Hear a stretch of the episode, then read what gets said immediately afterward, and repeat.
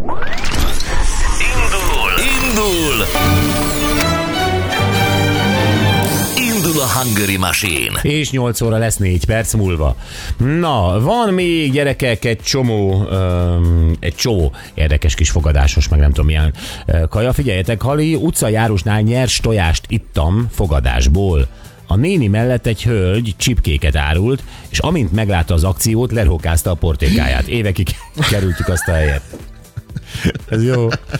Um, 87 nyara, nyári diákmeló, 16 évesen fogadásból a budafoki csirkegyárban csirke epét.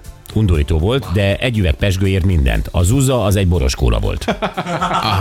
Szép Igen. munka. Így már értem, ennek van tétje. Jó. Katonaság. Egyik srácnak csomag jött, megosztotta. A gyümölcsök közt mászott egy fülbemászó. Nagy pofával mondtam, hogy ezt simán megeszem. Csak nem vettem észre, hogy mögöttünk áll a rajparancsnok. Na honvéd, akkor hajrá! A számba vettem a fülbemászót, de nem volt gusztusom összerágni, nagyot nyeltem. A jószág meg elkezdett visszamászni a nyelőcsövemből. Nagy pohár víz és lement. Igen. Sziasztok, gyerekkoromban egy kerti sütögetés közben pont arra járt egy mesztelen csiga. Mondanom nem kell, hogy addigra már bátorra ittuk magunkat, fogadásból a haverommal egy kicsit megsütve, már el is feleztük. Csak utána hallottam, hogy nem igazán tartozik az egészséges ételek közé. Szép napot nektek. Nem tudom, mi van a mesztelen csigában, azt mondom, hogy senki nem eszi meg maximum az indiai topogokat. És nem tudom, hogy mi a különbség igazából, mert a csigát azt meg lehet enni. Igen. De ez undorítóbb a mesztel, és nem azért, mert nincs háza, hanem Igen. valahogy, Igen. nem tudom, borzasztó. Jó reggelt, 80-as években egy házi buliban fogadtunk egy sráccal, hogy megeszik egy élő halat az akváriumból. Megette. Azért, hogy visszanyerjem a pénzt, én is megettem egyet. Majd dupláztam, és még egyet megettem. Másnap a házigazda szülei nem tudták elképzelni, hová lett a szifó az akváriumban. Na jó, ennyit erről Ricsivel játszunk. Szia Ricsi, jó reggelt! Sziasztok, jó reggelt! Jó reggelt! Gyors kérdés feléd is, volt-e valami, amire azt gondolod, hogy extrém volt és megetted? Nem igazán fogyasztottam még ilyesmiket. Tehát ilyesmit nem, semmi más extrémet? Tehát extra csípőset sem, valami, nem muszáj, hogy állat legyen. Tehát nem volt ilyen. Hát nem, nem, nem Oké. volt még. Jó, figyelj, kezdjük el. Itt van a szöveg neked. Tessék. Jó.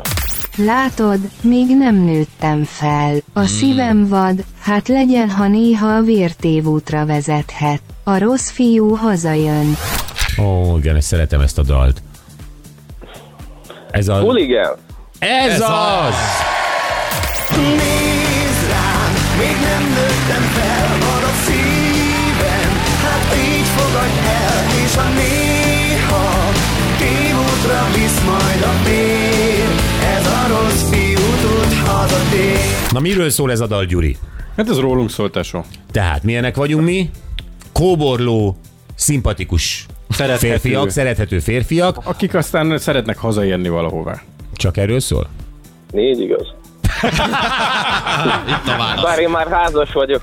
Hát eh, persze, hát ők is valami, hát valahova haza akarnak menni, csak ugye a, a kóborló útjuk során elbotladoztak itt-ott.